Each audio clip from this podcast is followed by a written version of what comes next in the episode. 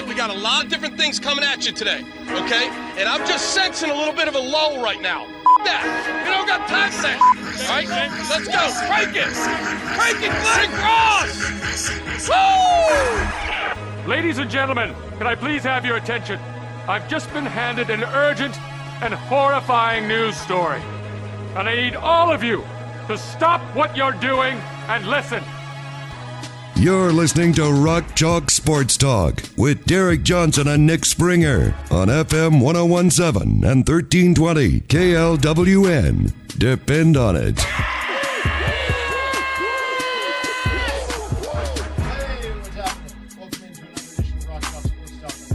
And I'm Derek Johnson. I am back, and I am here with Nick Springer on today's episode of the show. What is so funny?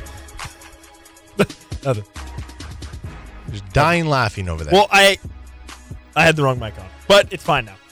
Unbelievable. No, it's fine. Come back. The first day back. dude.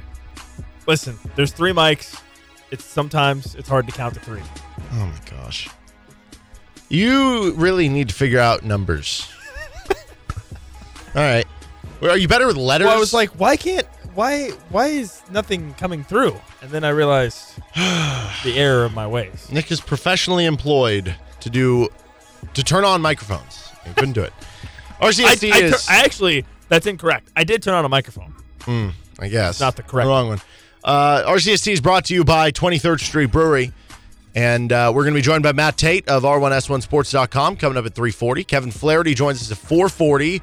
Talk a little Big 12 and KU against Oklahoma. We've got our NFL week, whatever. We're on recap. We've got a uh, college football crackdown. A lot of KU football talk on today's edition of the show as well, which is where we're going to start right here with uh, KU and Oklahoma. How much because I to me this game against OU represents an opportunity that if Kansas wins, a game that yes, you are are definitely underdogs, but a game that you look at maybe some of the betting lines or some of the analytic models maybe expects to be closer than you might think. I know some of the betting lines have it around a 10, 11 point game.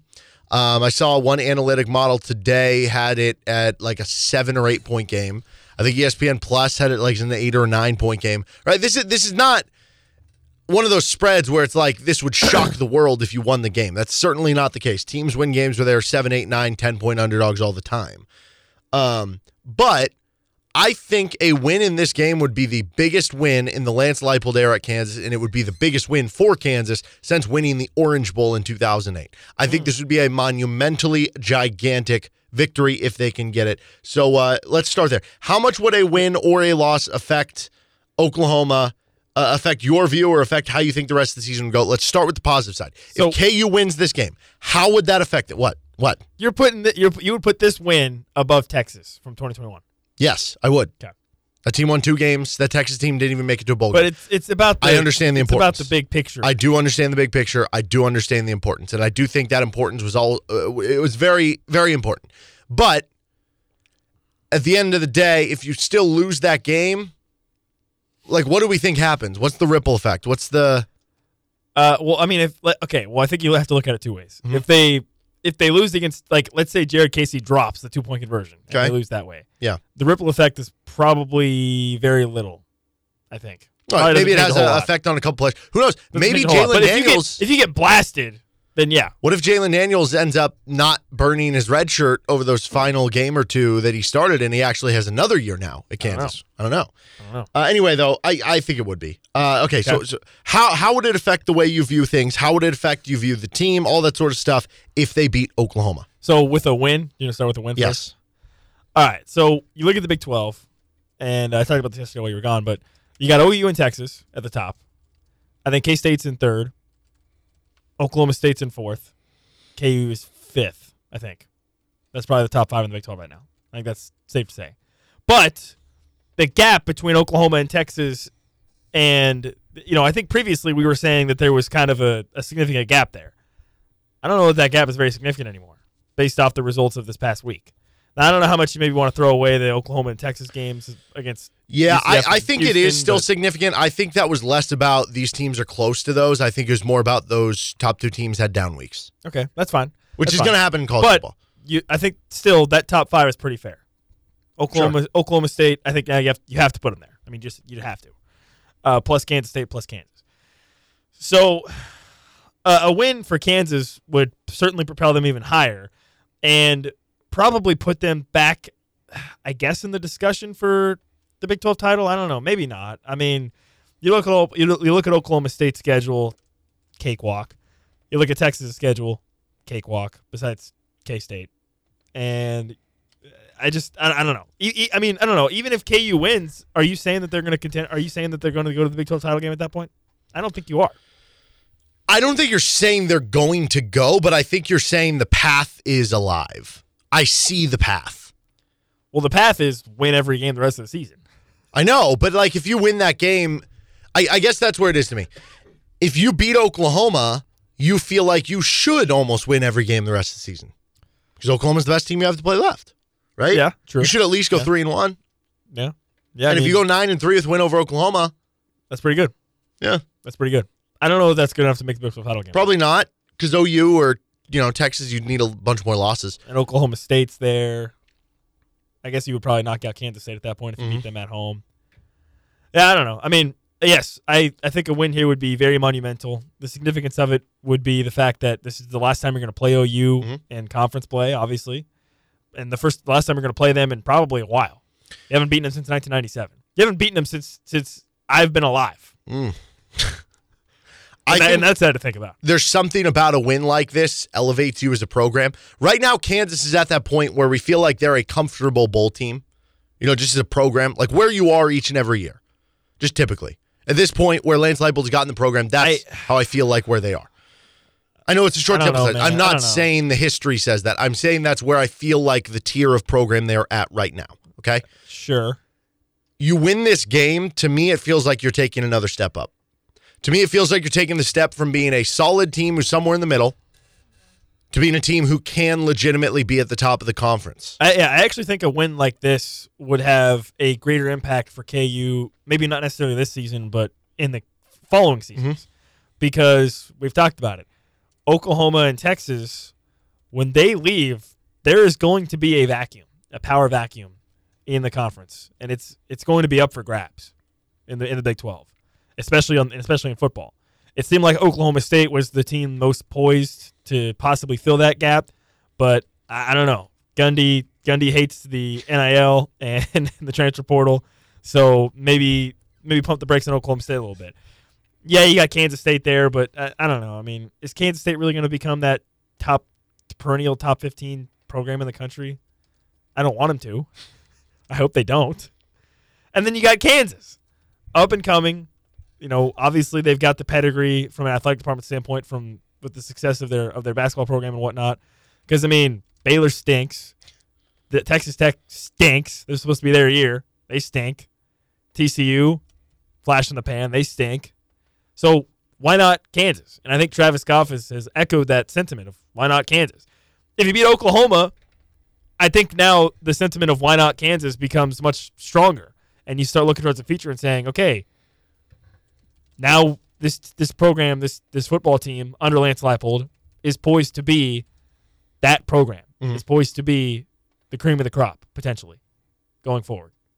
That would be my takeaway if you beat Oklahoma. That's what I'm saying. Because like eventually, if you But want, I mean, does it really change that much for this season? I think it does.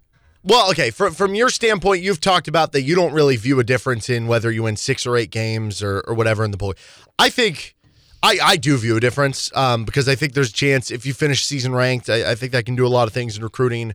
Um, I think the difference in what bowl game you do make is there. You know, like I, I look at the Alamo Bowl versus the Holiday Bowl versus the Idaho Potato Bowl. There is a difference in the way you if view they those, win, right? who cares? If they win their bowl game, who cares? Well, I'm not going to care. You're right in the standpoint of yes, no matter what bowl they win, you will be happy, and who cares? But wouldn't you rather win the better bowl game than the lesser bowl game? I'll just remember it as they won. Okay. Um. But it's it's to me it's it's like uh, to take the next step as a program. Eventually, you have to go from if you want to go from Oh, say yeah. average to being good, like you have to start beating good teams, right? If you want to go from good to great, you should have to start beating great teams, and this is an opportunity to do that. Doesn't mean you'll do it, but it's an opportunity to do that. Oh, for sure. And I think there's something too about the momentum a game like this could possibly give you. You know, when you look back to K State last year, who won the Big T- Big Twelve, I think their win in like if you remember, they were what three and two early in the season. They lost to Tulane. I don't know if that was that their only loss. Um, but there's some kind of questions last year about K State. They beat Oklahoma and Norman, and then they go on. They only lose to TCU the rest of the way, right? And then they win the Big Twelve championship. There's something to be said if you win a game like this about the confidence it provides you and the springboard of Oh, yeah. energy it can lead to you the rest of the season. Yeah, So- I mean, there's no question that that would Mm-hmm. really, really benefit this team going forward significantly. I think that's both what it is. It's this would everything that I have felt that Lance Leipold has done for this program and is building them in the right way, and that I have felt they're taking the right steps forward. This would be the almost vindication. Might be the best way of putting it. So you're This- saying the Texas game in 2021 that was like the start. Yes. Then you go to the last season and you know you have some big wins then, but then this season is the vindication of okay, now this is the expectation Mhm. of you know competing at the top of the Big 12 Right. I'm trying to think. Have they beaten a, a ranked team? this season. No, just at all. Oh, Right. I mean, uh, let's see. Oklahoma State wasn't ranked. Were they last year when they, They beat were them? ranked. They might have been. Okay. They were ranked. So they have been ranked They team. were ranked. But Well, yeah, I mean, that- they were ranked, but obviously That's the next thing missing, injury. right? I mean, injury. when you're a okay, when you're that fringe again, if I'm gonna make a comparison to Kansas State, Kansas State is to a point where they're not year in year out a top five, top ten team right now, but they're consistently a top twenty five team. And you and you know what you have to do? You don't have to beat a top ten opponent every year. Every now and then, steal one. You know, pull an upset. That's what takes you to that next level as a program. And so I know it's still so early on in the Lance Leipold era. It is. They're still going to have plenty more chances to win games like this. Um, but the longer you go, and the more if you continue to build up seasons where you go six and six, seven and five every year, it's cool right now. If we're looking five years from now, and every one of the five years Kansas goes exactly six and six, seven and five, eventually you're going to be like, all right, when are we when when, when are we finally taking the next step? Well, no, You know? I, I said that. I mean, if you're going to make a bowl game every year, you need to win one eventually, right? If you're going to be that team, you got to eventually incrementally, you know. And this is where this is where the success of last season for KU has almost kind of skewed the perception mm-hmm. of building the program, right? Because think about it: if last season KU goes four and eight, and now they're doing this this season, I mean, we'd be over the moon. We'd be going crazy. sure. But instead, you're exactly right now where you right now where you are where you were last season. So it doesn't feel maybe as It's a little more linear, and Yeah, that that brings me to the next much, part of this. You know, if they do lose, how do you feel about it? Well, okay, on, on one hand, you could say, why would I feel bad at all? They'd be five and three. All three of the losses would at that point come to, you know, the top teams in the Big 12 with Texas, Oklahoma, and, and Oklahoma State. yeah. I mean, two top, two Yeah. top ten teams, Uh, and Oklahoma State probably in the top twenty-five. You might have taken five and three through the first eight games coming into the year, given, you know, some of the think I- schedule questions. I think I did. Okay. So, like, in a va- you could almost be like, eh, what's the big deal if they lose the game? House money.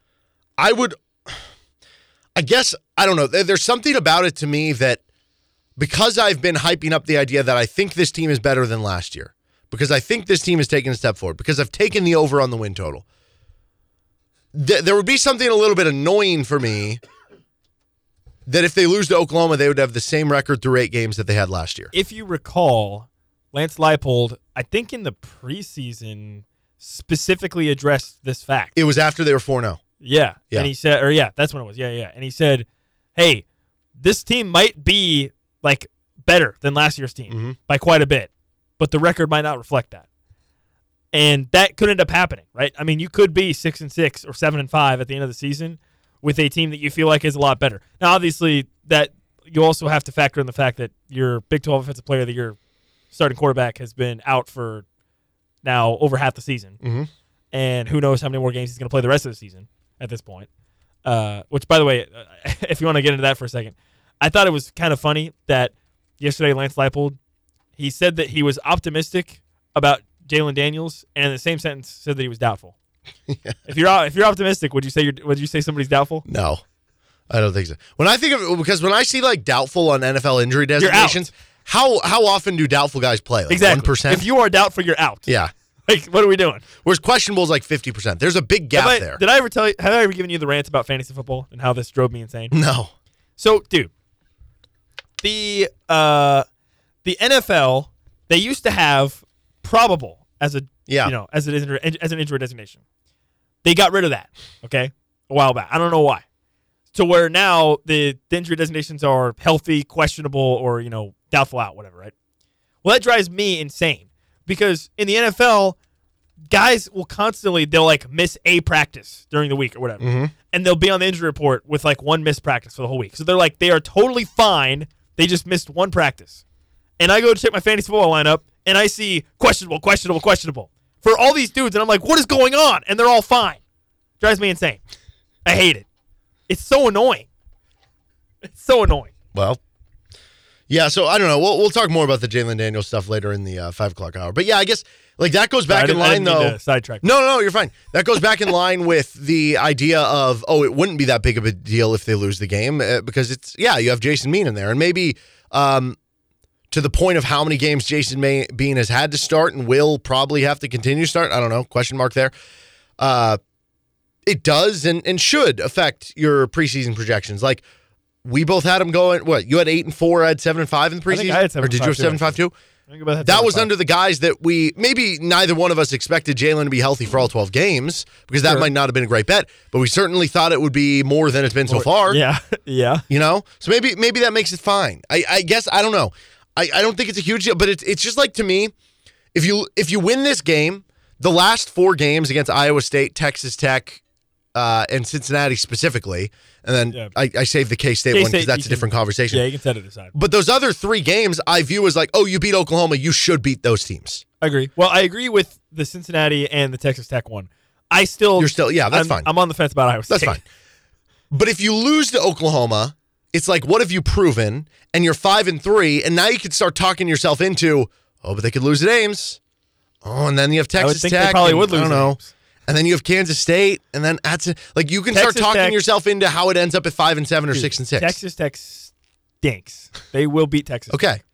But even But, that, I mean, like, book bookmark it, copy it. you Save can it. start talking yourself AU. into how they could lose every game. will beat. I think that's what this Oklahoma game does. It eliminates doubt. It eliminates doubt. It eliminates any question about are they really better? You know, because I'm looking at Well, I mean, you circle back to the narrative from last season where they Yeah. started five and zero, and the, then you know they're five and three, and it's like, are you going to make a bowl? I don't know. Mm-hmm. That's the thing. And like I look at some of the metrics, whether it's ESPN SP Plus or college football graphs or some of the EPA per play success rate stuff. Objectively, their rankings are better than they were last year. Yeah. And I think the team's better. yeah, I. I think they look better. I think but part of the problem is because the schedule's tougher this year than it was last year. I guess maybe. I, I don't know how much tougher, but it is. Um maybe the record ends up being the same. Maybe because of the Jalon Daniels, Jason Bean stuff, it ends up being the same. I don't know. I just I, I think a game like this would eliminate any doubt to be like, yes, they are for sure better.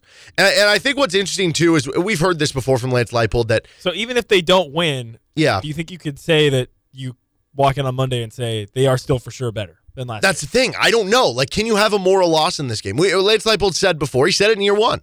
They're not into the moral no victory. moral victories, right? They're not into it. And I get that, and I'm actually listen, all cool with that from I, the coaching I kind of like moral victories. from our standpoint, I think from a fan standpoint, there are moral victories. There just are.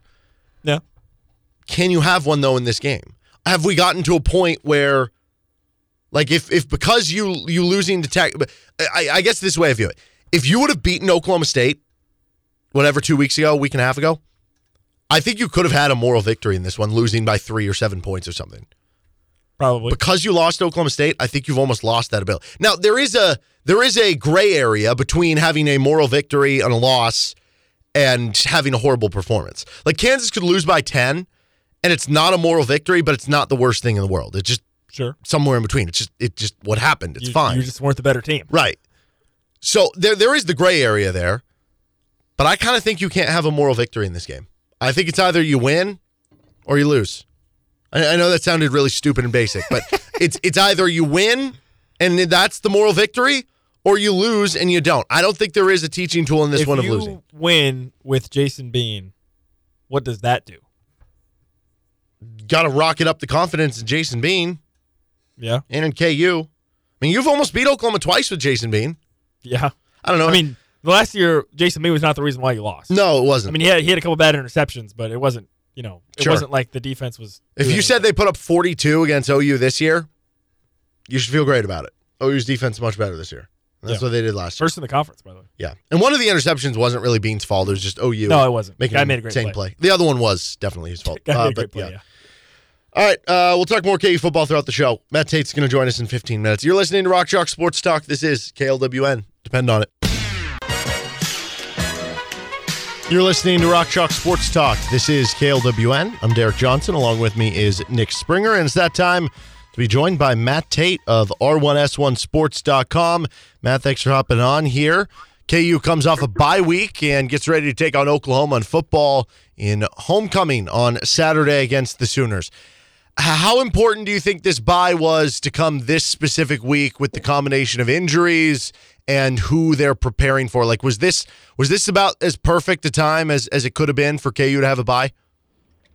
Yes, for sure. Hold that hold that question though, because I have breaking news for you. Hmm. KU is actually winning this game already, and I'll tell you why. Okay. Earlier today, I did a, a an Oklahoma radio show to preview this game, and I love doing them. Um, I've got like three more scheduled this week because How OU dare how dare you cheat on us? team. How dare you? I'm just joking. I'm joking. But here's where KU picked up the early lead.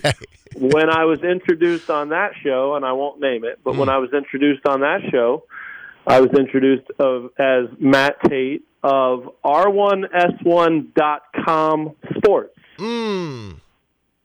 And so I don't think this is just like an early field goal. I, I think it's like KU scored a touchdown, and then Oklahoma fumbled the ensuing kickoff, and KU returned it, and they're up fourteen nothing. Because what is R1S1.com sports like?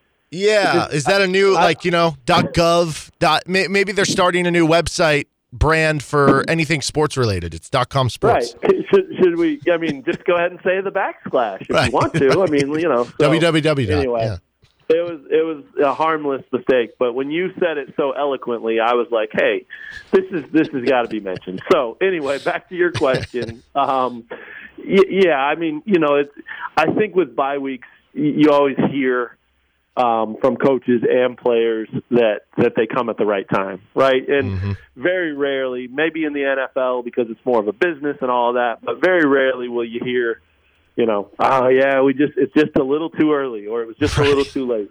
Sometimes you do hear that, but even when a team has a week four, week five bye week in the NFL, you know, they still spin it that way, and and so much of it is is dependent on how your team's playing and all of that. But for Kansas, this is this is truly perfect because they have an opportunity to get healthy. Um, they have an opportunity to kind of break in the middle of that schedule, right? I mean, they still have, you know, they're they're a little past the halfway point, but but I do like that, you know, they they they really know who they are. Let me let me just say that, right? They really know who they are, and so with this bye week, they could actually use it not to search for who they are, but to fine tune who they are. So when you combine the fact that they got some rest and some and some you know bodies a little healthier and things like that, with that that idea that they got to really look at themselves and and just tweak small things about what they do and who they are, I, I think I think it was the perfect time, and and I also think it's the perfect time because it is right before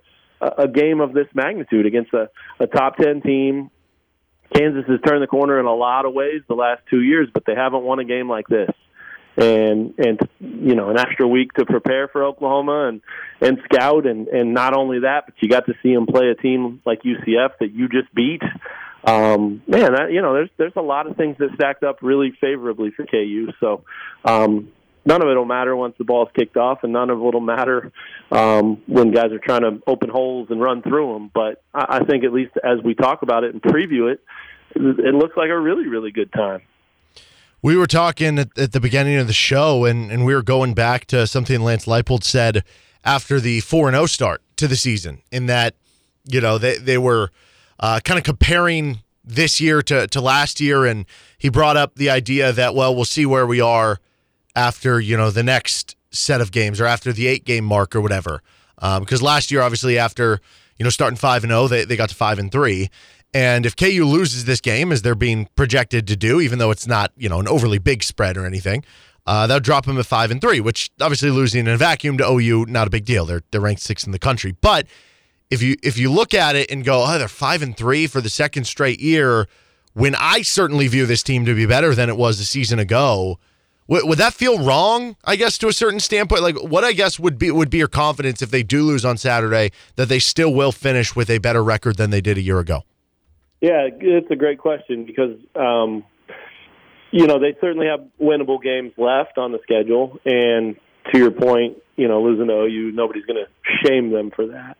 But um, I, you know, I, I'm not in their heads. I'm not. I'm not on that team, obviously, but I would have a hard time of getting past the loss at Oklahoma State if I were them. And so maybe that was a good part of the bye week too, because it, it gave them some distance from football. I mean that that was a that was a tough one to let go. Um, they should have won that game, and and if you're six and one, everything's different, right? You're ranked still. Um, this game is a huge game all of a sudden in the Big 12 standings. It's a national, you know, game of the week. It already has big noon kickoff coming to town, but that, this thing would have been hyped up so much more if they had won that Oklahoma State game. So, uh, you know, they've moved on, I'm sure. Um, but it does, it does. I bring it up because it does point to your to your question. I mean, at that point, had they gotten that victory, well, you could drop this one and still come out of it six and two, and then you know, there's there's there's very little difference between five and three and six and two, but I do wonder if the psyche of it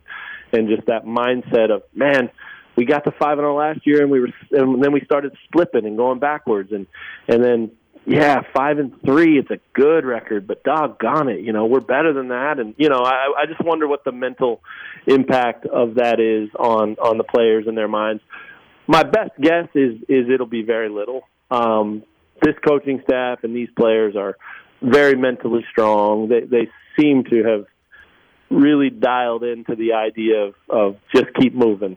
Um, and I think that really came from the first year. You know, the the record wasn't great there uh, in year one under Leipold, but they they did really show some resolve in that year, and they really showed the ability to just flush the, the previous week, no matter what happened, the good, the bad, all of it, and and just move forward. And that's how they've turned this corner. That's how they've built this thing, and, that's how they continue to progress.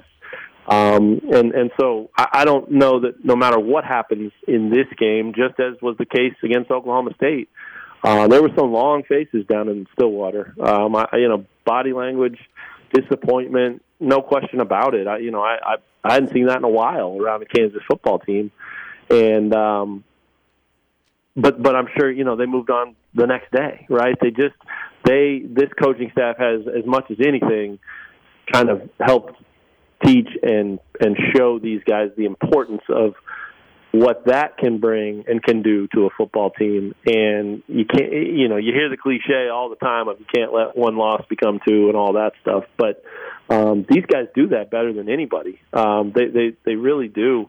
And uh i, I think that that's probably the reason that I don't know that I would be that panicked about well five and three doesn't sound as great as as it could when you know when you know you were sitting there at five and one and had a chance to go six and one. So uh, you know it'll be interesting but but I, I to answer your question I, I'd still be pretty confident that they're going to have a better record than than last year even if that means they only get to seven instead of well I guess that what were they? Six and seven last year right? Mm-hmm. so they'd have to get to seven and and they'd have four four more cracks to to get to five if they make a bowl game. So I, I yeah, I'd, I'd give it a fair fair bit of confidence that that can happen still, no matter what happens on Saturday.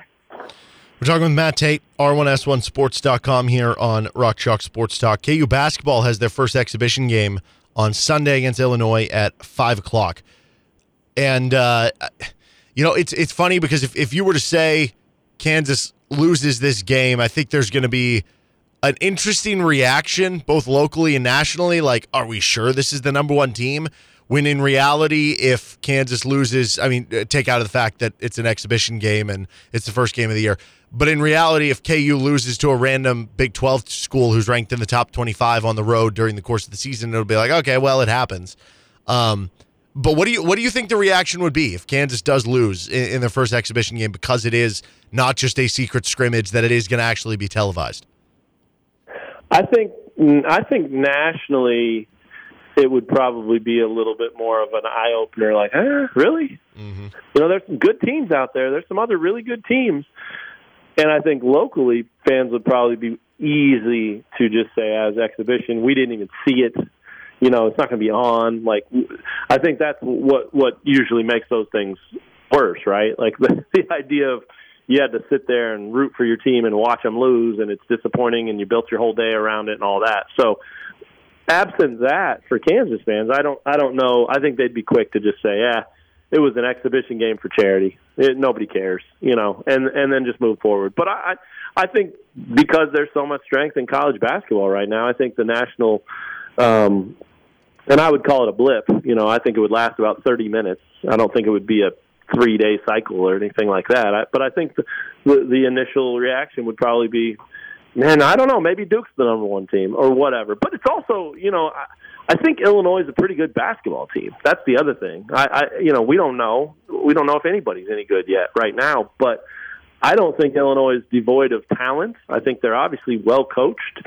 Um, Underwood knows Self very well, and and is going to have his team as prepared as you can be in an exhibition setting like this for what Kansas tries to do and does do. So, you know, I I think when you when you combine all those factors with the idea that there's bound to be a little rust and just a little of that early season, uh, you know, grime that you have to kind of shake off and work through, and and it is a new team and um, they're they're playing together for the first time. You know, if you don't count Puerto Rico, all those things kind of factor into it, and, and so I I don't think anybody's expecting it to be just the purest, prettiest form of basketball. But I do think that that you know Kansas is loaded, and I think that Kansas could go up there and not play their best basketball and still win. So.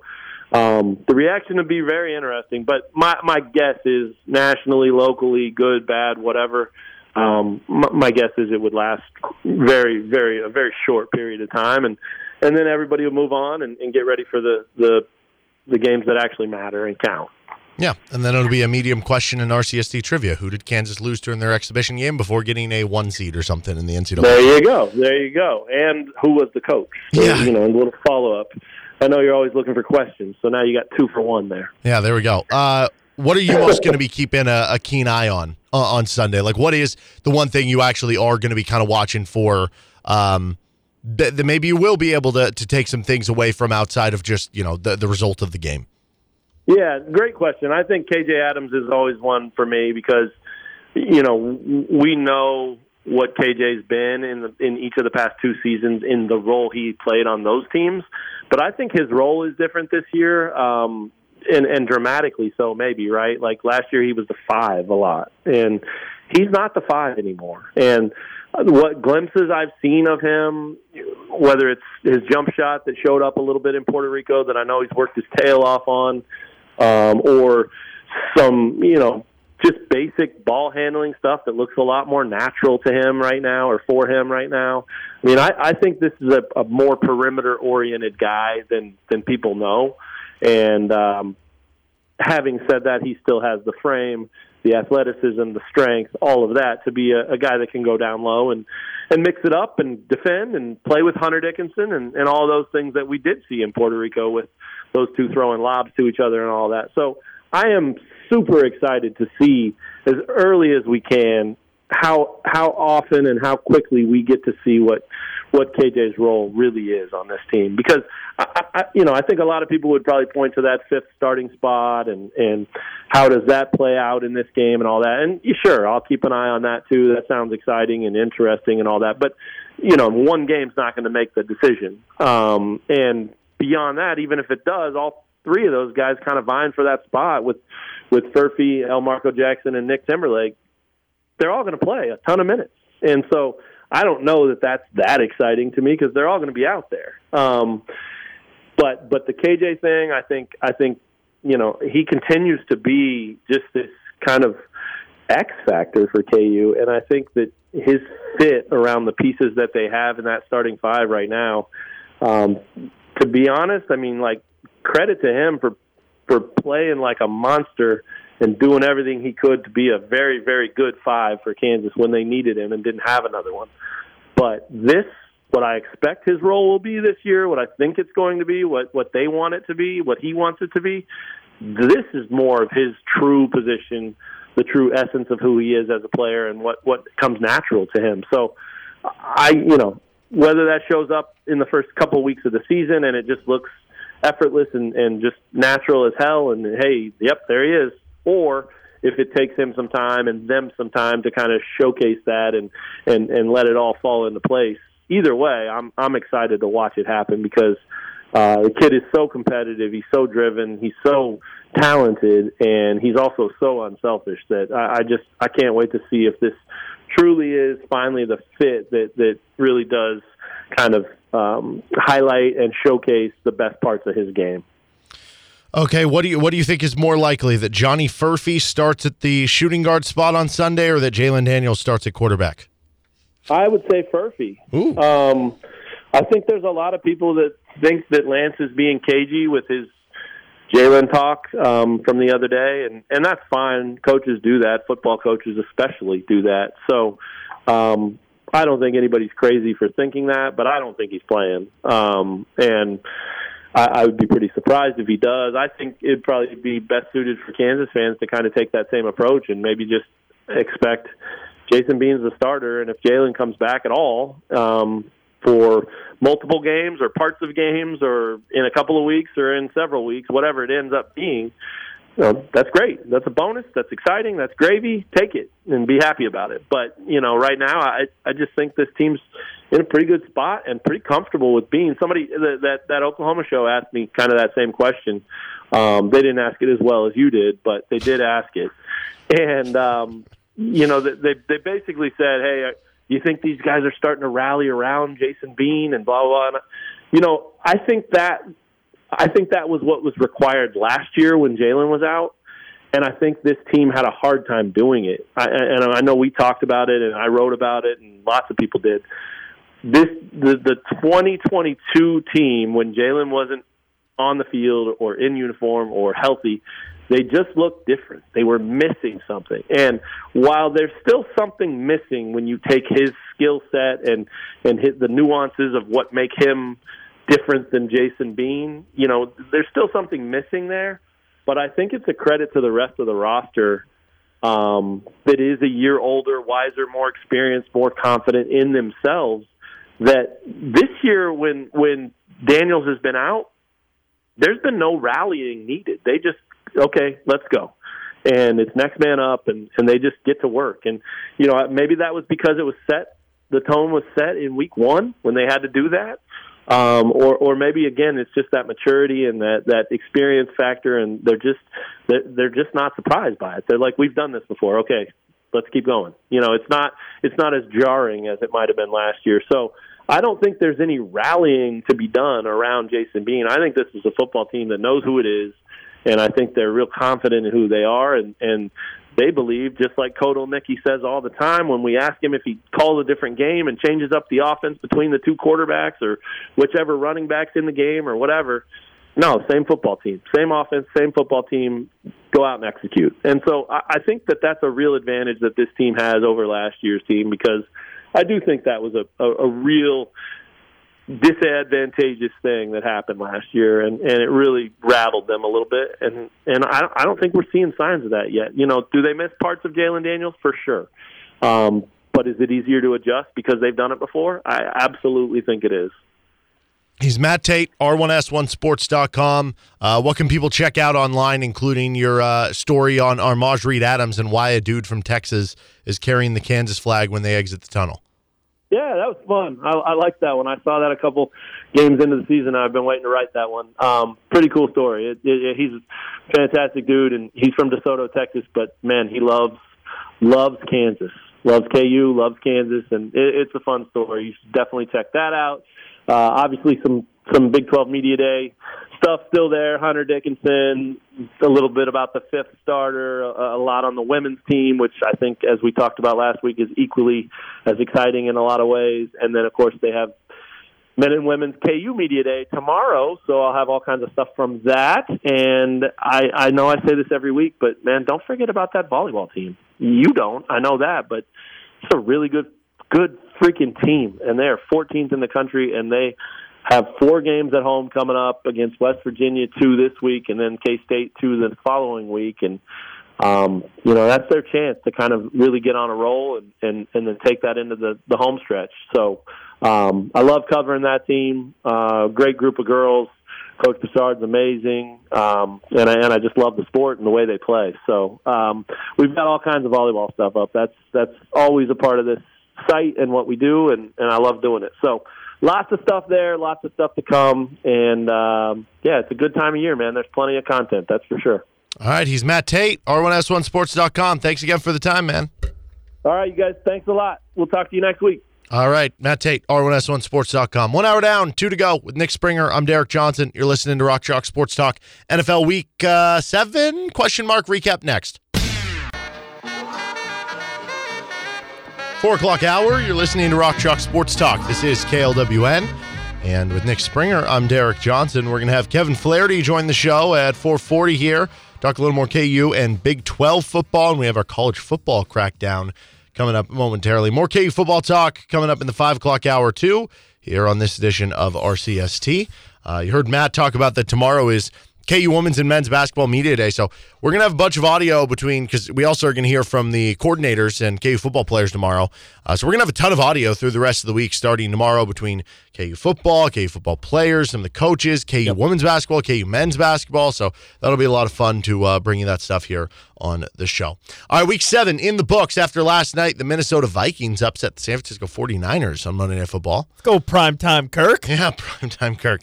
And uh, yeah, by the way, Brock Purdy is is it starting to is the was Mike Florio right?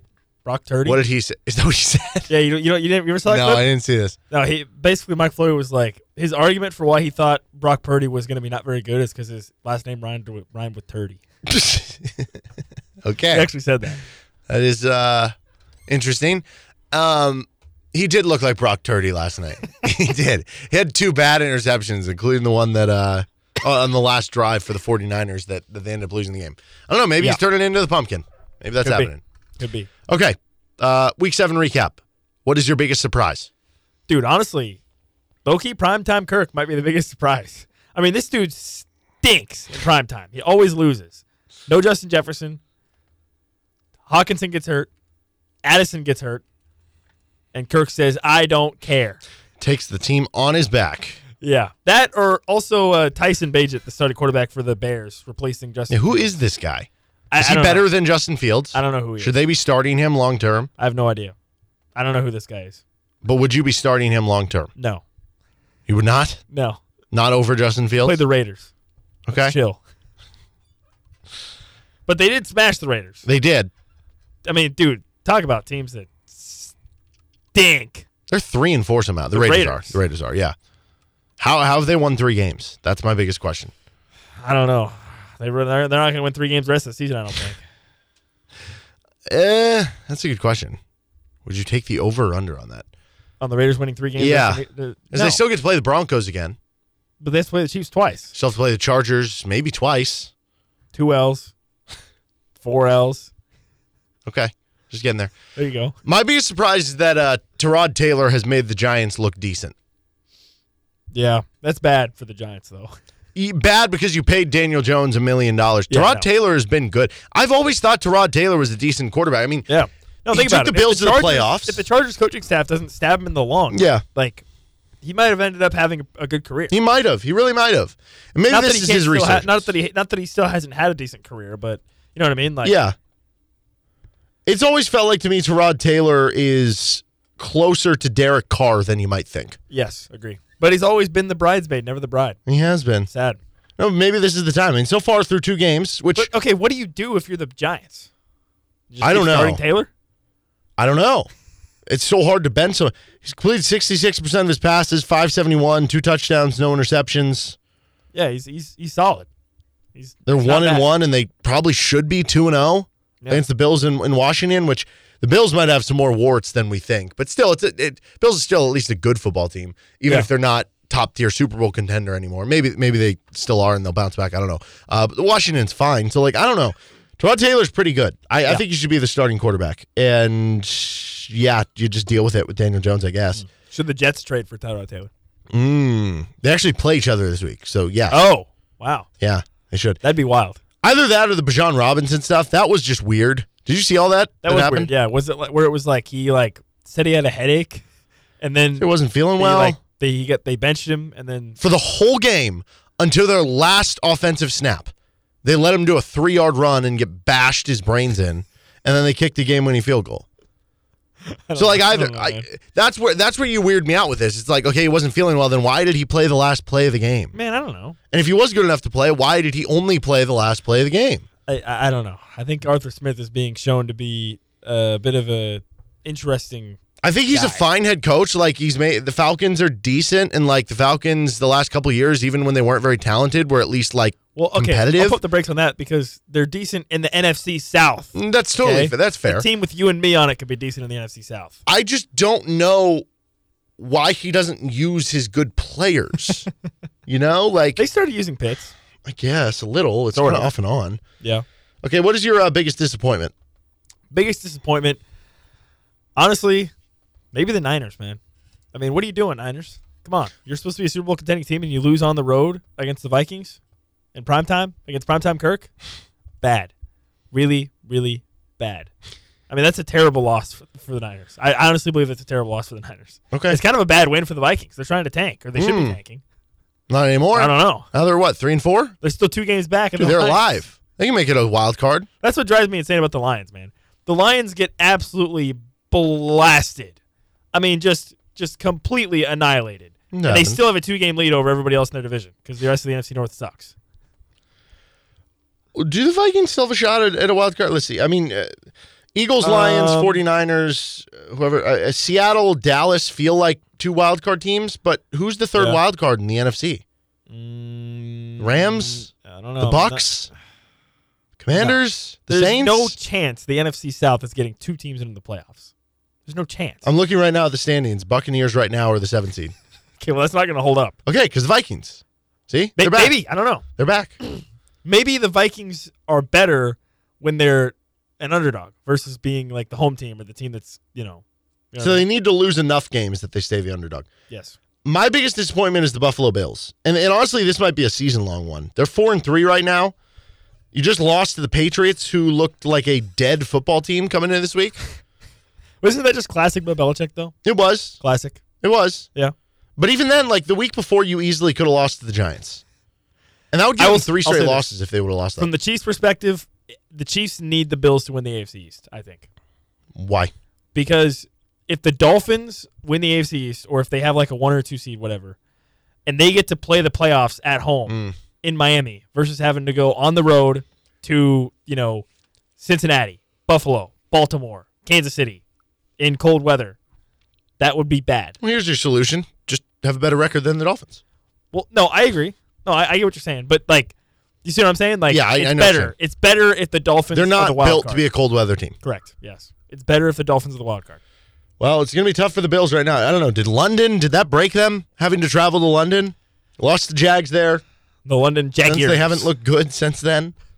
They've had some bad injuries, so it's not all they're doing. But Yeah, yeah, Matt they just don't Milano look the same. injury is pretty brutal. That's pretty tough for them. Uh, the defense giving up 29 to a sputtering offense. Yeah, not great. Not great. Uh, the Buffalo Bills have been a lot lo- worse than you would think. What is the best Yeah. ho hum win? It's got to be Seattle, right? I mean, first of all, how many people were watching the Seattle Seahawks? Not many. Take on I the think they were like Cardinals. three in turnovers too, and yet they still won by 10 points, like easily Like- winning. Like, like how many people were actually watching? You had to be a real sicko, I think, Yeah, I certainly to watch wasn't. that game, uh, because it was a sicko game, and uh, they got the win. So good job, Seahawks. On to the, on to the next one. I'm going to take the Baltimore Ravens. I, I know um, on See, I don't want to call this a ho hum win though because they just absolutely destroyed them. yeah, like like to on me, a ho hum win is like it's like a oh who was watching like whatever type win, but like people were Hmm. watching. I feel like the Ravens game, people were watching because it was a blowout of, of a good team. I just think it was ho hum because it was people- like you didn't obviously have to sweat it out. But it's like I, I don't know who else I would even take. Like the Bears beating the Raiders. Okay, who cares? You know what I mean? like what else is a ho hum win from the week? Um, I don't think there's I another mean one. the, the Jaguars that wasn't a ho hum win. Football. They needed a touchdown with like two minutes left to win. Okay, fine, fine. I don't know, man. I mean, Ravens just Honestly, all the, games were pretty close. This Yeah, week. they were. All the, games were pretty close. This Yeah, they were. Besides the Bears and the Ravens and the uh, yeah, And like the Bears, I can't even say that was a great ho hum win because uh, they're tanking. They need the losses, you know. And the Raiders it was, aren't. it that was a bad ho hum. Yeah. It was bad. Give me Baltimore. I mean, you, you blew out another opponent. It was a game you didn't really have to stress in the second half. Boom. Uh, who's your week two MVP? Well, on that note, I mean, I I'm going to give it to Lamar Jackson. 300 over 350 yards passing, three touchdowns. The best he's ever looked in the Ravens' new offense since they've installed it. Uh, and listen, this always happens every year. You get to this time of year, and it's like, man, okay, the Ravens, man. I don't know, I don't know, man. You look at the Ravens, and then they they eventually they kind of fade a little bit, and then they, you know that's just how it goes. But from like, I'm telling you, dude, like the next for the next month, the Ravens are going to be one of those teams that people are like sneaky best team in the league. Mhm. I think, and it starts right now. So I'll go with Lamar Jackson on offense. I'm going to go with, I, I don't know. Do I take Patrick Mahomes or do I take Travis Kelce? Mahomes was insane. He was, but so was Kelce. Who is more valuable? See, this is what sucks. Like Travis Well, Kelce. if you're going to take Kelce, you have to take Kelce plus Taylor Swift I know, because because when Kelce's left to his own devices, he's uh, an average tight end. Okay, how about this then? Uh, Taylor Swift is the MVP because th- there was the stat they flashed. Travis Kelce's Left to numbers his own devices, is, Yes. is not as good. with Taylor Swift in attendance, Correct. is putting up like he already is putting up good numbers either way, but the numbers are going up significantly with her in attendance. Yeah.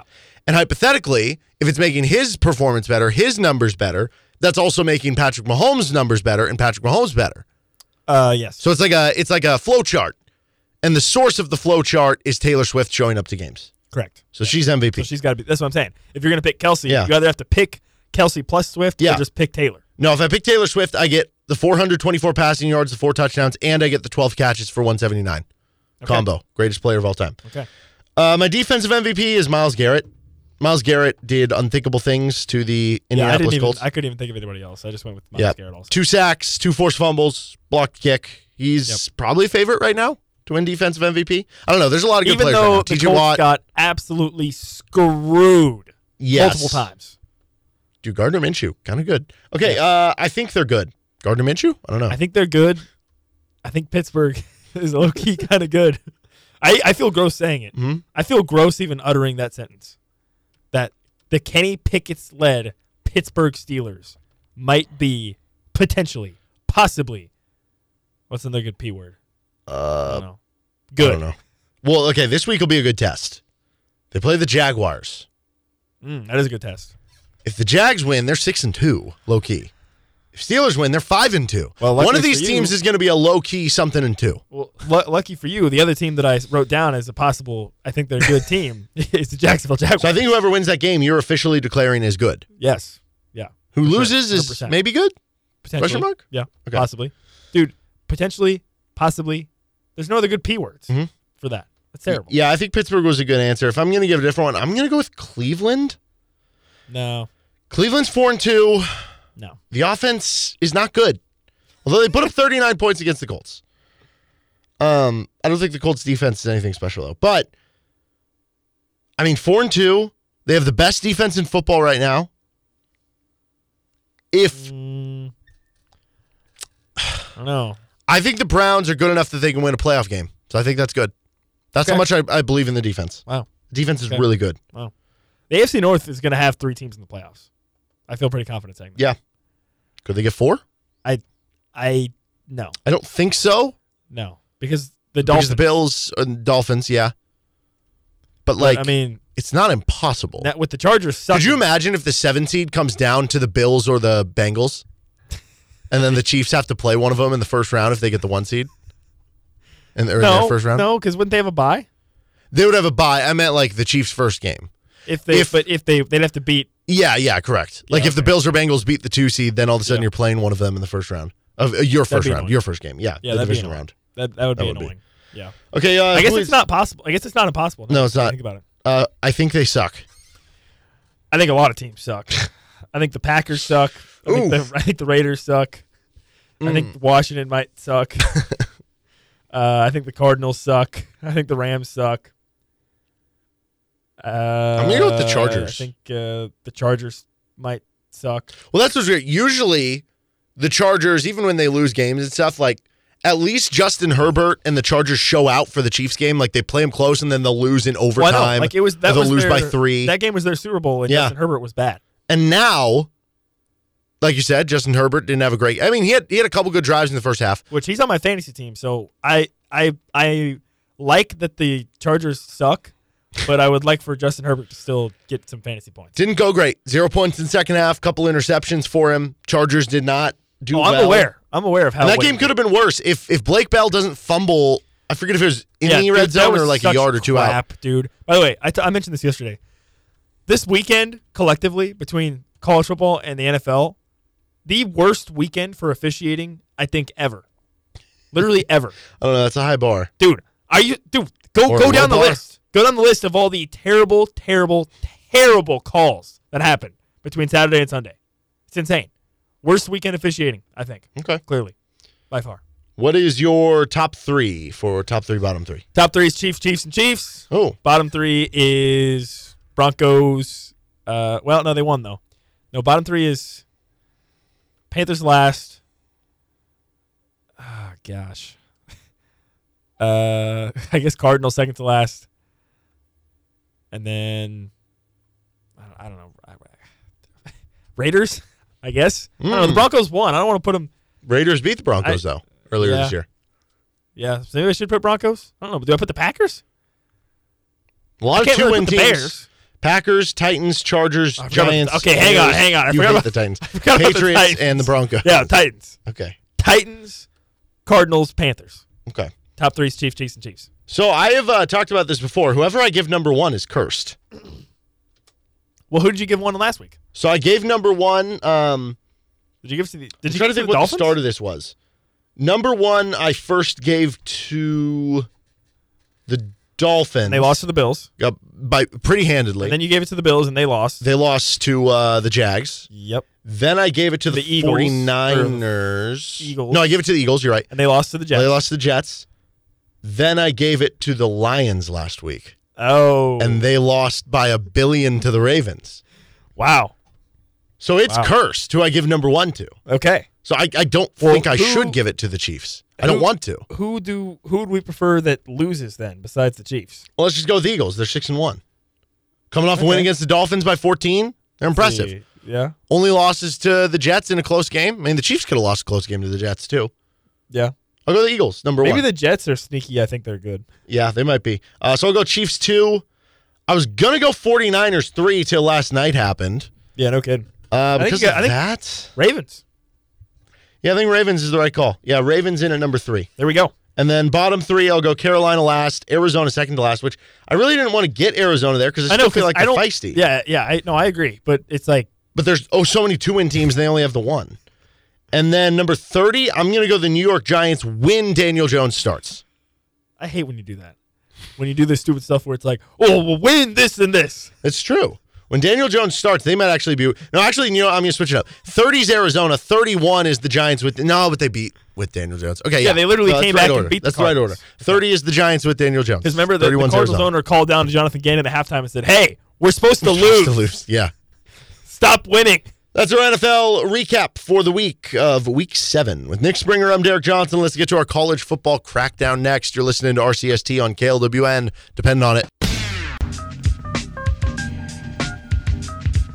Welcome back into Rock Chalk Sports Talk on KLWN. Derek Johnson with Nick Springer, and joined now by Kevin Flaherty, 24 7 Sports. You can give him a follow on Twitter at KFlaherty 24 7. Going to talk some uh, KU football, Big 12 football with Kevin. We've got our Big 12 trade of the week, and we'll get to our local prospect of the week here.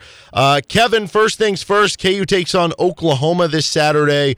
What to you is maybe the most intriguing part of this matchup, or I don't know, uh, player matchup, position matchup, just just something that you think will most determine who ends up on top on Saturday? Well, I think you know, on one hand, the easiest thing to say is will Jalon Daniels play? You know, it's you know, I think Lance Leipold is being a little bit cagey here in terms of you know saying, "Hey, I'm optimistic," as as Nick has pointed out, but also saying in the in the same exact sentence, you know. But at the same time, right now he'd be doubtful. You know, that's Right. that, that's kind of miss. That's uh, mixed messaging over the course of about 14 characters or or 14 words, and, and so uh, I think that's a big part of it. But to be honest with you, the biggest part is just is Kansas going to be able to run the ball? I, I think that's whether it's Jalon, whether it's Jason Bean. The biggest thing that's going to tell you, hey, Kansas has a shot at this thing or they don't, is whether they're able to run the ball. And you look at, you know, against Texas, you know, they were able to hit on a couple big plays, but weren't able to run the ball consistently. And you look at the Oklahoma State game, and I feel like Oklahoma State kind of almost dared them a little bit and said, you know what, we're gonna we're gonna take away your running game, and you know maybe you throw for for 500 yards and you wind up beating us, but we think that we think that you're going to come up a play or two short, and that was what happened. And I think that specifically in this game, you look at one of the things that Oklahoma brings to bear that that's you know arguably the biggest thing that could cause Kansas trouble. It's that tempo and and getting the play count up and and wind up keeping the defense out there for prolonged periods of time. And so if Kansas is able to run the ball and keep it to where the defense is getting breaks and staying off the field, the defense can get the odd stop here and there. I think this game changes significantly versus even if Kansas had Jalon Daniels they can't run the ball, and you're looking at a situation where Jalon has to be, you know, almost perfect for Kansas to pull that game out. Yeah, so I mean, how realistic is that? How realistic is is all those things going right for KU to beat Oklahoma? Like, are you giving them a real shot to win this game? Yeah, I think there's a shot there. It's just Kansas needs to execute, and I know that you know, every football coach listening to this is sitting up and nodding and grunting probably, and, and your average person is got to do it on like, all three well, phases, well, Kevin. All three well, phases. Yeah, well, well, well, obviously, you know, you, you need complementary football, right. and you know, but but you know, in terms of running the ball, you know, Kansas's offensive line has had some moments this year where they haven't just been solid, Derek. They've been spectacular. When you look at the other team knowing that Kansas wants to run the ball, putting guys in spots where they're saying, "You're not, we're not going to let you run the ball," and KU being able to run the ball anyway. And when you look at the way that Kansas played against Oklahoma State, I think you know, they struggled to block all the guys that, that Oklahoma State had in the box. I think Oklahoma State runs really well, and so they were able to get to some of the outside runs um, and, and cause some issues there.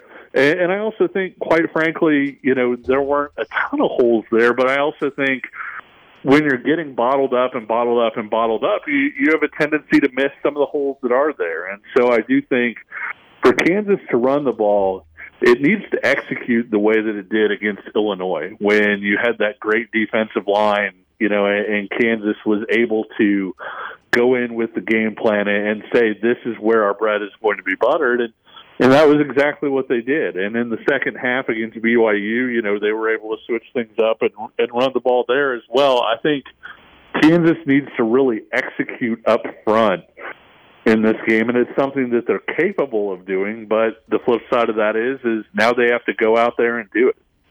Talking with Kevin Flaherty, twenty four seven Sports. Uh, it still feels like Texas and Oklahoma pretty clearly the top two, even though I don't know maybe some warts were shown on Saturday. Maybe you just chalk it up to you know you're not going to have every game be perfect in college football, especially on the on the road in the case of Texas. Although I don't know with Quinn's injury, that that becomes an interesting conversation. Nonetheless, uh, who do you is the third best team in the Big Twelve? Oh gosh, can I say other? you know, no, it's, it's tough because it, it changes by the week, and, yeah. I, and I think you know as much as Oklahoma State fans are all of a sudden saying it's us, it's us. I, I think that you know Kansas State was pretty flat in that game, and Avery Johnson didn't really play in that game. And when you look at the Kansas game, you know Kansas made a lot of mistakes where Kansas could have won that game even with Jason Bean at quarterback and without access to Jalon Daniels. And so I'm not saying that Oklahoma State hasn't rebounded because I think it's obvious that that they have. And I think they've really found something in Ollie Gordon, and they're playing with a lot of confidence right now. Kansas State all of a sudden has found a lot of confidence since they've been kind of rotating through Avery Johnson and playing to his strengths. And so they're kind of in that discussion. And, and as crazy as it sounds, you know, from earlier this year, Iowa State is playing with a lot of confidence, and I think Kansas is in that discussion as well. And so, I think you kind of have four teams vying it out for that number three spot right now. It's just the question of, you know, hey, this week is it Kansas and then Kansas State and then Oklahoma State, or this week is it Iowa State, then Oklahoma State? I, I think that it really does change by the week in terms of how these uh, how these teams are playing. Which, of course, with like Kansas State and Iowa State still left on the Kansas schedule, it, it's going to make for some interesting games down the stretch. Yeah, really will. And I think the flip side to that is it almost feels like the middle of the conference is just one giant amoeba where everybody is just kind of clustered together and it's it's just kind of that week being like, okay, who's the home team, who's has most injuries, who's going to get the right breaks this week. And I guess that's not all that different from the Big 12 the past couple years that uh, we've talked a lot about it coming down to one score games and everything, but it feels even more so this year and even more clustered. And maybe that's just because there's more teams in it. Uh, but I guess the flip side of that is is who's I, I don't know, maybe maybe the obvious answer for who's the worst team in the conference at this point is Cincinnati. Who would be the second worst team? What, what would you answer for that? Who is the second worst team in the Big 12? Oh gosh, that's uh, That one might be even I, harder. I would say I would say right now I think there is an answer, and I think that it's because of circumstances out of their control. I think it's Texas Tech. Uh, I think when you look at Texas Tech, you know, having a, a true freshman playing at quarterback with the mistakes that, that they're kind of making right now, obviously you don't go into a season thinking that, hey, our our true freshman quarterback is our number three guy we're going to wind up starting this guy in some big games this year. You you don't ever think that, but you know with with the injuries to Shough and Behren Morton, you know I, I think Texas Tech has really hit a, a hard roadblock there just because they they don't have access to their number one signal callers, and so if you're saying hey. Who's the who's the best team in the Big Twelve? You know who's maybe playing the worst, and we talked about this last year. Oklahoma State wasn't the worst team in the Big 12 last year. They went to a bowl game, obviously. But the second half of the season, Oklahoma State might have been the worst team in the Big 12. And I think Texas Tech, you're kind of seeing that right now where maybe they had a little bit of bad luck early on in some results, but now with the injuries that they have, with the quarterback stuff and everything that they have, you know, it, it's just kind of really piled up, and they aren't having the uh, the season that you would expect. All right. Uh, how, how, much does the Quinn Ewers injury affect things for Texas? Like, what are we talking here? Uh, are, are, you a believer in Arch Manning and, and Murphy? Do, do you think they can still, I don't know, win out, make the college football playoff, all those sorts of things? Or how big of an impact do you think the Quinn Ewers injury could have on, on Texas in the race for the Big 12 title game? It's big because I think Quinn Ewers was playing a really good, really efficient quarterback. And I think when you look at some of the things that he was doing, you know, one of the things that that kind of stood out to me against Kansas was he ran for that first touchdown, right? Like it wasn't nobody is going out there and saying, "My God, like watch out, Quinn Ewers is going to break long touchdown runs." But he saw it was there and he and he took it. And I think when you look at Maalik Murphy, he's got as much arm talent as just about anybody. I mean, if you've seen this kid throw the ball, I mean, he can have it coming out of guys' chests like the alien in those movies.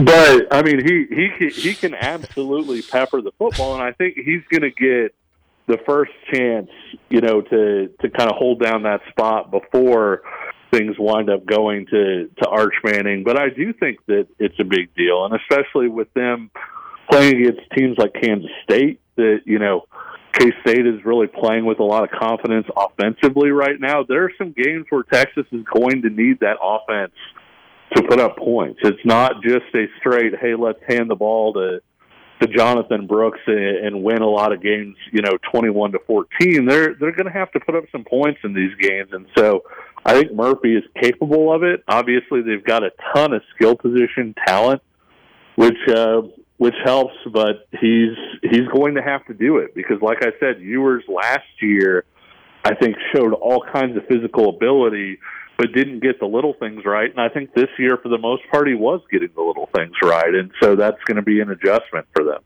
I appreciate the, uh, I guess, sci-fi Halloween type of movie reference during uh, the month of October here. Okay, so so given that injury and how it could possibly affect Texas. Obviously, you still have Oklahoma undefeated and everything. But we've seen a, a, a lot of contenders right now for the college football playoff. Whether you're looking at what Ohio State and Michigan have done, although Michigan hasn't, you know, had to, to face anybody too too tough yet, but they're they're just making mincemeat of everyone. Uh, when you look at Georgia, I don't know, maybe Alabama's resurfacing back into this conversation at this point. Uh, Pac-12 has a litany of schools. Florida State, what they're doing in the ACC. If I gave you the over/under on 0.5 teams making it to the college football playoff from the Big 12 at this point in time, what would you take? I would probably I'd probably take the over because I I do think that whether it's Oklahoma now having an easier road to an undefeated record, depending on what goes on with Quinn Ewers, or whether it's hey Texas is going to get back to that spot and quit, get Quinn Ewers back.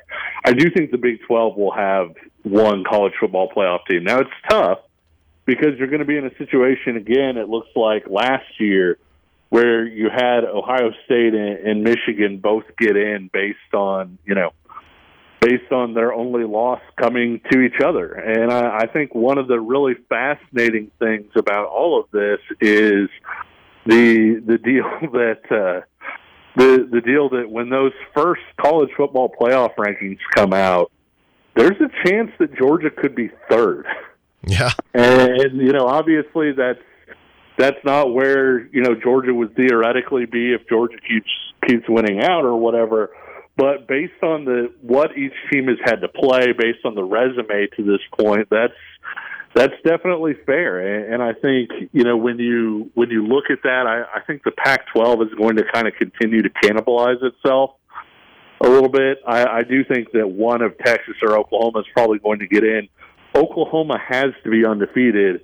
Obviously, Texas can't be undefeated. It already lost to Oklahoma, but I do think a one loss Texas, in large part because you'd see them avenge the win over Oklahoma and because they have that non conference win at Alabama, I, I think it'd be awfully tough to keep that team out. Well, we uh, decided to start doing this last week, or at least I did. I'm, I'm forcing you to do it, so sorry for that. uh, Big 12 trades, trades in the conference. Which team says no? Does either team say no? Here's what we came up with for this week. So TCU just got absolutely destroyed by Kansas State, 41 to three this past Saturday. They dropped to four and four on the year. So at this point in time, you know uh, they can still make a bowl game and, and do some stuff, but um, it's not going to be at, a, at an extremely high level. Emani Bailey's having a really good year for them as the running back. Oklahoma, meanwhile, is obviously trying to make it to a college football playoff, win a Big 12 title. And Oklahoma's been fine on the ground so far. You know, I, I, think they're kind of middle of the conference in some of the different numbers, but they haven't been great on the ground. At least not as good as maybe they were last year with Eric Gray as the backfield.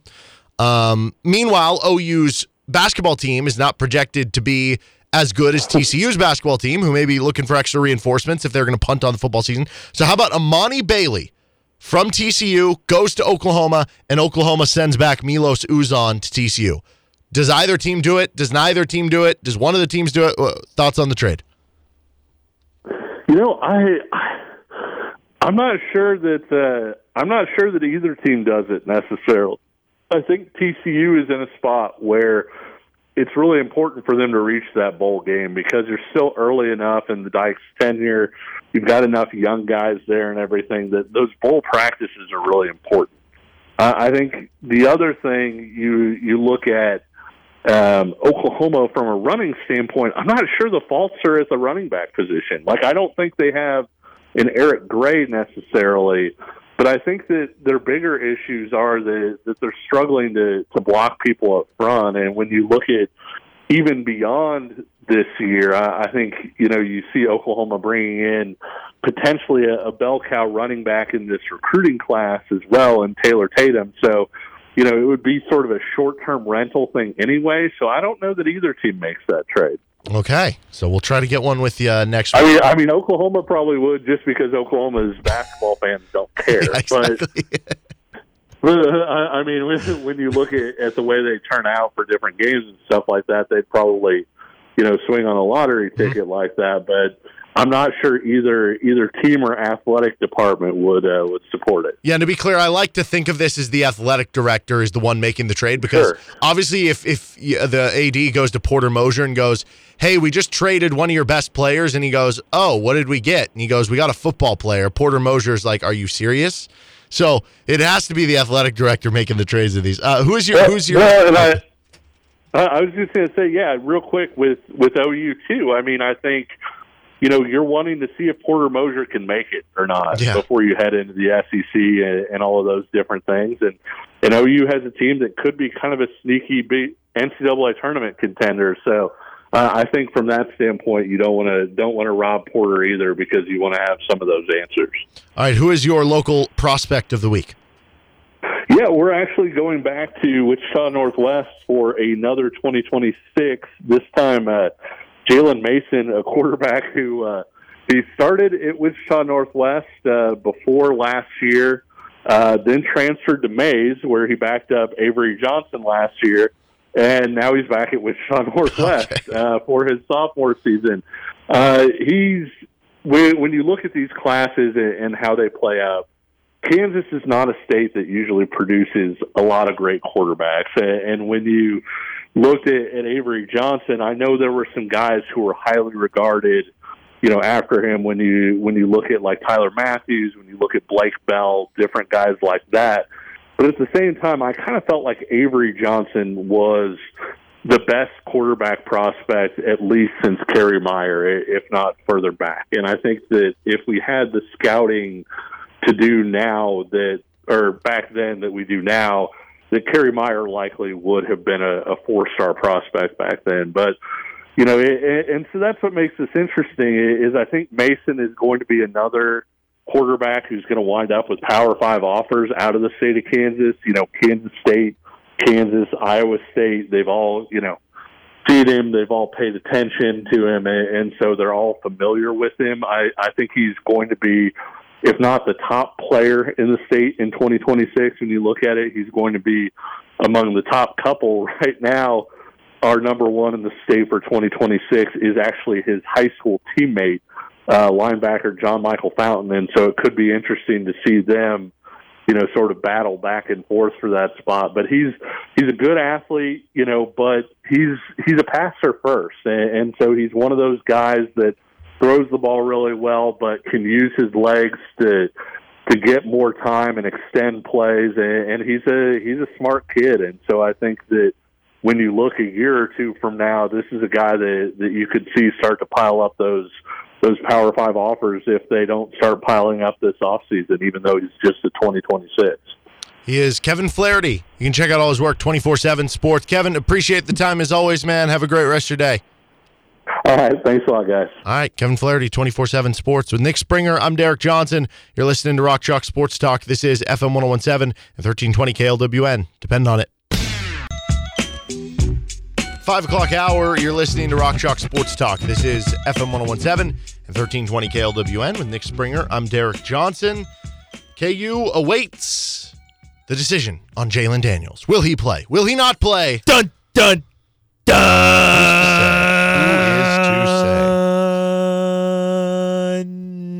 You done? Un. Okay. Thank Un. you. Um, the comment from Lance Leipold yesterday was that i he mentioned him being somewhere between like uh, doubtful and questionable, Yeah, it was weird. and that's why I, I'm a little confused A little odd. because the difference between doubtful and questionable Pretty is significant. pretty significant. I agree. Yeah. Because again, if you're doubtful, you're like you're out. Right. Basically, if you're questionable, you're gonna play. Yeah. You might have a chance to play. And when I when when you see like questionable on you- were mentioning fantasy football earlier, when you see one of your players is questionable, that typically means I always view it this way. It, it's probably about a 50-50 coin flip. Realistically, it probably means there's somewhere between like 30 to 70% to play. Yeah. Well, uh, to go back to the fantasy football discussion, the issue that I have though is that because they took away the probable destina- Yeah, right. There'd be a guy that's like 98% healthy, And it's questionable. and it would say questionable. yeah. No, that's totally fair. But realistically, most questionables are like it's a coin flip. Yeah. Most doubtfuls, I mean, I'm trying to think the, the guys who were listed as doubtful that end up playing. It's I mean, 2%. Yeah. I mean, in Maybe fact, less. I think I don't know. Saquon was listed as doubtful for one of the Giants games, and he, he didn't play. Yeah. I think. It's it's tough. It's very rare. So like the difference is questionable is a coin flip. Doubtful is like no, he's he's like barring some But hey, but don't playing. worry, he's optimistic about all that. That's what I don't understand. Maybe the optimism comes from because this is how I'm kind of reading into it. Maybe this is wrong. Maybe this is the wrong way to to read into this. I'm viewing the optimism coming from he's optimistic For like the, the progress, the future, that eventually Jalon Daniels will be healthy. Yeah, that's fair. But I don't know that it's optimism about this week. Yeah, I guess maybe. Yeah, just the phrasing of it made it seem like it was specifically about this week, but Sure. that could be it. Uh, but yeah, it's it's it's a difficult situation, and I I mean it's it's kind of exactly played out how we have described it to be, which is I think legitimately Jalon is more or less day to day, every day, and when you're day to day, every day, that means you don't know if you're gonna if you're gonna play or not, uh, which sucks. And so, I would suspect that by tomorrow, internally, KU is going to probably know who the starter is going to be, because you saw what happened against Texas when KU game planned one way and it went the other way. It it the, the offense struggled, right? And for as much as Andy Kotelnicki wants to get up and say that, uh, you know, there's no change in the game plan, it's a you know plug and play, whatever, yada yada yada. To me, that is crap. Okay, you obviously are going to want to have a different game plan if it's Jalon Daniels versus Jason Bean because they both had different skill sets you want to help accentuate. So I would I would think that you would want to have that game plan for whatever quarterback you think is going to start in place as quickly as possible.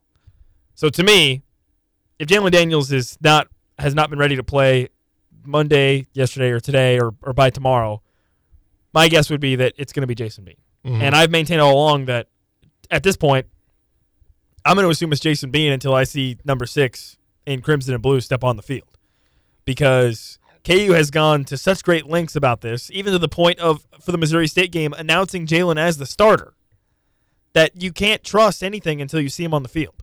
And and you know, I think that maybe that's what KU is trying to create. Maybe they are trying to create smoke and mirrors, and they're trying to do some gamesmanship and whatnot.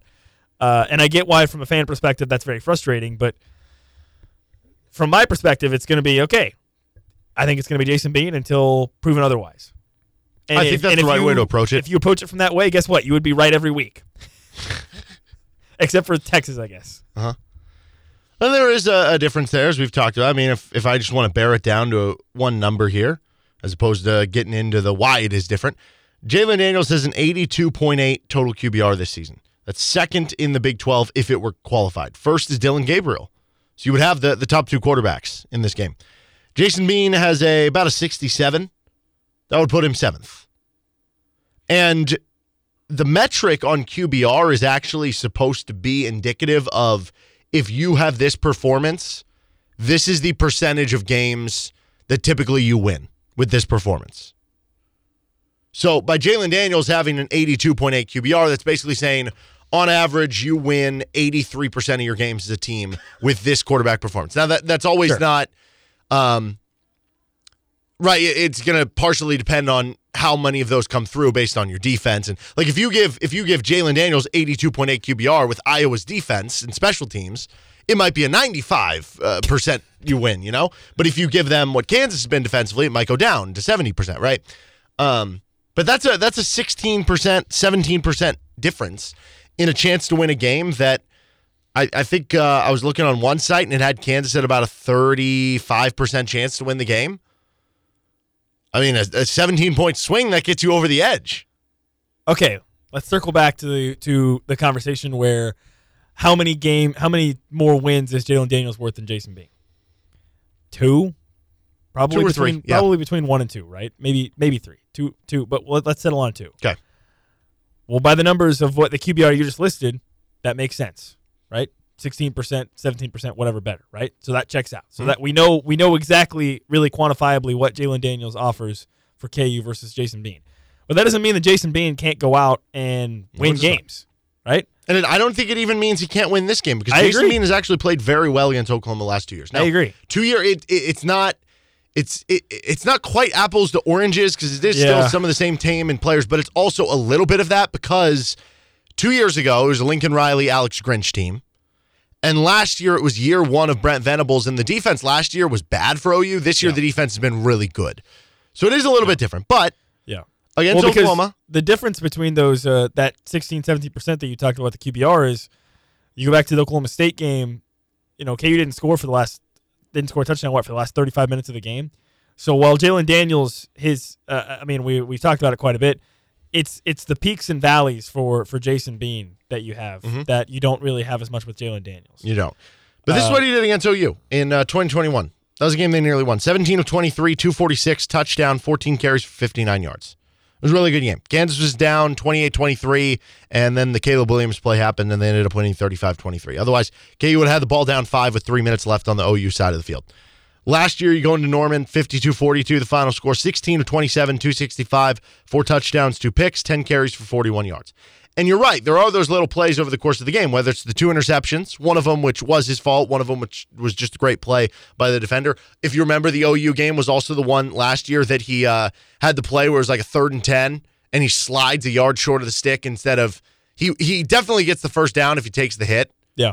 He But we've had to seen take the Jason hit, but Bean. opted not to. We've seen Jason Bean now in, in other games this season be more aggressive Mm-hmm. and be willing to take hits. So I think he's maybe evolved a little bit beyond that.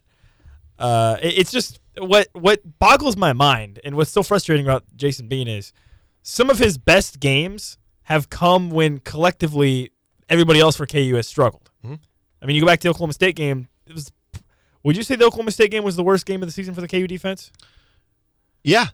I think, I think it's probably fair. by far. Right? You could argue Texas, The but Texas game, they didn't really play that bad. Right. The only way you'd argue They just got Texas wore down. is by they had one more point and some more yards, but OU Okie State still had like 550, and Okie State's offense way worse than Texas, and you were opportunistic. So think about that. against Texas. Jalon yeah. Mm-hmm. Da- Jason Bean's best game came when the defense had their worst game. and when you had your worst running game as a team too. Yes. And you go back and probably your worst special teams game. So Exactly. literally, KU had their worst everything Exactly. around Jason Bean last game. and you go back to Yeah. last season. You go back to last season. Look at the games where Jason Bean played really well. They KU had other ex- uh, outside factors that negatively impacted them. Mm-hmm. Right? So that that's just I don't know. I don't I don't I don't even know what to make of that. The fact that s- somehow there's this weird correlation between Jason Bean having playing really really well and KU struggling in other areas that hurt. them. Yeah, and maybe there's something to be said about well, part of the reason your running game wasn't as good, maybe the the quarterback's making wrong checks at the line, or maybe they're missing certain reads on, on option plays, and maybe that's hindering you a bit in the option game. And I think that's understandable. That doesn't make up for the defense or the special teams or every running play though, because there are still some running plays that aren't read stuff. It's just hand the ball off, just right? Straight HB dive. Yeah. Yeah, so I, I don't have the answer to that, but you're right. I I mean, you go back to last season. You look at you look at the Oklahoma game last season for Jason Bean. You look at the TCU game for Jason Bean. You look at even like the even like the Texas Tech game. That was a ended up being a pretty good game for Jason Bean. I think. I mean, he's he when he plays well, it just doesn't work for the rest of the team for some reason. I don't know. Yeah, I don't, I don't know what it is. That's a good point. And I think uh like there is a prerequisite. There is a you must be this tall to ride the ride in this game in terms of Jason Bean does have to hit a certain level. Jason Bean does have to play a certain amount of good for you to win this game. There's no doubt. You can't get away with a bad Jason Bean game to win this game. But kind of what you're saying, it does make me wonder if we're overblowing this conversation because the way that Kansas beats Oklahoma, like I said, once you hit a certain threshold of how well Jason Bean plays in this game, there's only so much ceiling there. There's only so much leeway that it just becomes about did you get a good enough game for Jason Bean and do everything else well Yeah. to win? If you want to beat Oklahoma, your defense has to play well, special teams has to play well, you have to run the football well. And then there's the prerequisite of Jason Bean has to play well, but like, But like if Jalon Daniels was starting, we would be saying Jalon Daniels has to play well. yeah, for KU to win. exactly. So, so maybe the conversation about who the quarterback is is is a little less prevalent I mean, than you I might think- think in this game. I think the I think where you could where I would push back on that and say maybe you, you could have more of a conversation is just the fact that with Jalon Daniels, we've seen it. He has that it factor. He has that X factor, right? So if this is a one possession game late in the fourth quarter and KU gets the ball, maybe that's where Jalon having Jalon Daniels pushes you more over the top than versus having Jason Bean. Mhm. Um, maybe I don't know, but, uh, but other than that, I agree with you, right? We, I mean, the talking points would be the exact same. between Jalon Daniels and Jason Bean. You need you need a quarterback to play well if you're going to beat a, a top top ten team, top five team, right? So if Jalon Daniels or or if Jason Bean plays well, then that then you need everything else. You need other factors to go well as well, right? But Jason Bean can easily go win this game. I think for for KU against Oklahoma easily if he plays well, and everything else comes together for. I mean, look what happened for KU against UCF when they were firing on all cylinders and every other every other aspect of the game. Jason Bean was hardly even needed. So if you can do that, have a game like that, plus Jason Bean plays well, you can beat Oklahoma. Mm-hmm. By the way, Kansas their their point differential at, at the at the booth, it's really good. It's really good. They've been really good at home. They've been a lot. I mean, it's significant how much better they've been at home on the road. Not, Yes. I don't know that that's all that unusual in college football. It's hard to win on the road, but it's been pretty significant. I mean, think about them on the road. You only Yeah. beat Nevada by seven. That's a team you were expected Possibly to the blow worst out. team in FBS. Yeah. Hey, they did get a win this last weekend though. Beat San Diego State six Oh, really? nothing. Wow. that barn burner. What? Yeah, Dude, it was like the the late night game. Yeah. Dude, I would take a, wa- a long walk off a short pier if I had to watch that. So uh, anyway, uh, you have that game. You have the Texas game. You have Oklahoma State. Yeah. It's not been. Uh, This is why I've yeah. been saying that I don't think KU's going to go win to at win on the Ames. I think Cincinnati's bad enough that KU should be able to still win that one, but but It's also I mean, senior day. Probably going to be cold. what if game of the KU goes seven and five and it's they win all seven of their home games and lose all five of the road games? Well, they already have the one with Nevada. Oh, your true. point is Yeah, is banked true. in. That could absolutely happen. Okay, I guess that's true. Yeah. Yeah. So, do you, are you giving them a real shot to beat Oklahoma if it's Jason Bean? Yes. Okay. Yes. I don't know that I'm going to pick Would you pick them if it was Jalon Daniels? Mm, I think that would depend. I think if Jalon Daniels had been playing the whole season, probably yes. But the fact that Jalon Daniels has not played, if KU comes out on Friday or whatever and says Jalon Daniels is going to start, I don't know that I'm, I don't know that that makes me pick KU instantly. I don't know if I don't know that that's instantly a KU pick. If Jalon Daniels is going to start, By the way, this will be like a Udoka Big 12 tournament stat. Uh, if Jalon Daniels doesn't play on Saturday, which it feels like that's the way this is going, Jalon will have never started and finished a game against OU. He did start his true freshman year against OU. That was the game he the got hurt. sixty-two to nine game, Yeah, where he got sacked like where he got nine sacked times. like twenty times. Yeah. He'll never have started and finished to this point because he missed the last two years. So very interesting. Yeah. I, I the way I view it, I'd probably be picking Oklahoma either way. I'm just very high on the Sooners. Like Dillon Gabriel's been awesome. The receivers was kind of a question coming into the year, but they've been pretty good. They've been Um, very balanced. yeah. You know, I think you know you look at like a Oklahoma of old or an Oklahoma even like you go back to last year. Normally it's they have that one guy. Right. They haven't. They don't have that one guy, but they haven't needed him. They've had instead of having that one guy, they have those four guys. Drake Stoops, baby. And the defense has been really good. Like you look at a lot of the numbers. I mean, Yeah. Number Defense first, first the really Big good. Twelve in Yeah. per game. Yeah. so from that standpoint, I'd probably be taking OU regardless of who the quarterback is. Yeah, because I think if you're KU, your your offensive strategy, whether it's Jalon Daniels or Jason Bean, is probably going to be ball control and running the ball. So Mm-hmm. right. And that that goes back to my idea of like I think the difference between Jason Bean playing a B minus and a B plus game, I don't really think it has that big of a difference on the outcome of the game for KU. Now there is a difference if he plays a C game versus an A game. Of course there is. But uh, you know, a C plus to an A minus even. I I don't know. Like it, it it's it's just going to be about just Kansas run the ball well and play good enough defense and special teams. Like like those are the biggest things to me honestly in this game. Uh, but we'll see if it is Jalon Daniels that does lower your margin for error and does increase your chance of winning by some number. What number? I don't know. Either way, you have your hands full with Oklahoma and need to do a lot of things well if you want to pull the upset. yeah. He's Nick Springer. I'm Derek Johnson. You're listening to Rock Chalk Sports Talk on FM 1017 and 1320 KLWN. Depend on it. Well, that's it. If you're listening on our podcast side, thanks for tuning in. Please give us a positive review if your platform allows you to do so, as you can find the show anywhere you get your podcasts with the best of RCST podcast. If you do have any questions for the show, whether it's for a mailbag, just something you think that would be fun to talk about, you can reach out to us on our Twitter page at RCST1320. You can also email us if you don't have Twitter. RCST1320AM at gmail.com. That's RCST1320AM at gmail.com. And if you want to listen live, 3 to 6 p.m. Central Time, Monday through Friday on KLWN, KLWN.com, and the KLWN app. Have a good rest of the day and see you next podcast.